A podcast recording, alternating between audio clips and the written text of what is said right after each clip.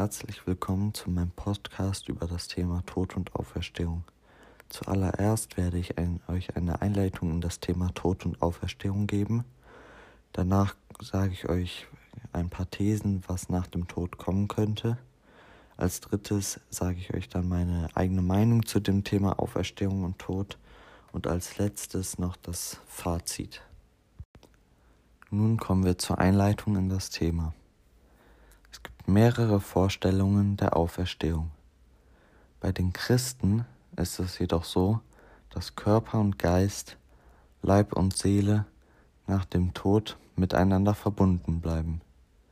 Dies nennt man dann die Untrennbarkeit, und diese ist in der Schöpfung begründet.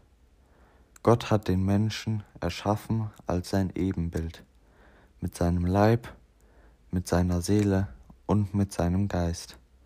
Bei der Auferstehung Jesus wird von einigen wenigen jedoch vermutet, dass er überlebte und mit Maria Magdalena nach Indien geflohen sei. Dort wurde er dann begraben und das Grab wird heute noch von einigen Muslimen bewacht, die an diese Weise glauben. Kommen wir nun zum Thema, was nach dem Tod kommt und ob überhaupt etwas kommt. Es gibt unendlich viele Thesen zu diesem Thema, was wohl nach dem Tod auf uns warten wird. Es gibt die Vorstellung mit Himmel und Hölle, an die sehr viele Christen glauben. Man kommt in den Himmel mit wenigen Sünden oder wenn man sie aufrichtig verzeiht. In die Hölle kommt man, wenn man viele Sünden begeht und diese nicht verzeiht. Dann gibt es noch das sogenannte Schmetterling-Gleichnis, in dem man symbolisch als Raupe lebt, verstirbt und in den Sarg kommt, dafür steht der Kokon, daraufhin wird die Raupe zum Schmetterling und ist frei. Dasselbe passiert mit uns Menschen, nachdem wir verstorben sind. Viele glauben außerdem noch an das unendliche Leben. Das bedeutet, dass sich deine Seele einen neuen ungeborenen Körper sucht und man dann den Ablauf des Lebens immer wieder durchleben darf. Ich mache mir viele Gedanken darüber, was nach dem Tod kommen kann oder wie es sich anfühlt zu sterben. Meine Meinung zum Thema Tod und Auferstehung lautet folgendermaßen. Meiner Meinung nach gibt es zu viele Thesen, um sich auf eine festzulegen. Dennoch finde ich die These mit dem Schmetterling sehr gut, da ich mir diesen Ablauf enorm gut vorstellen kann.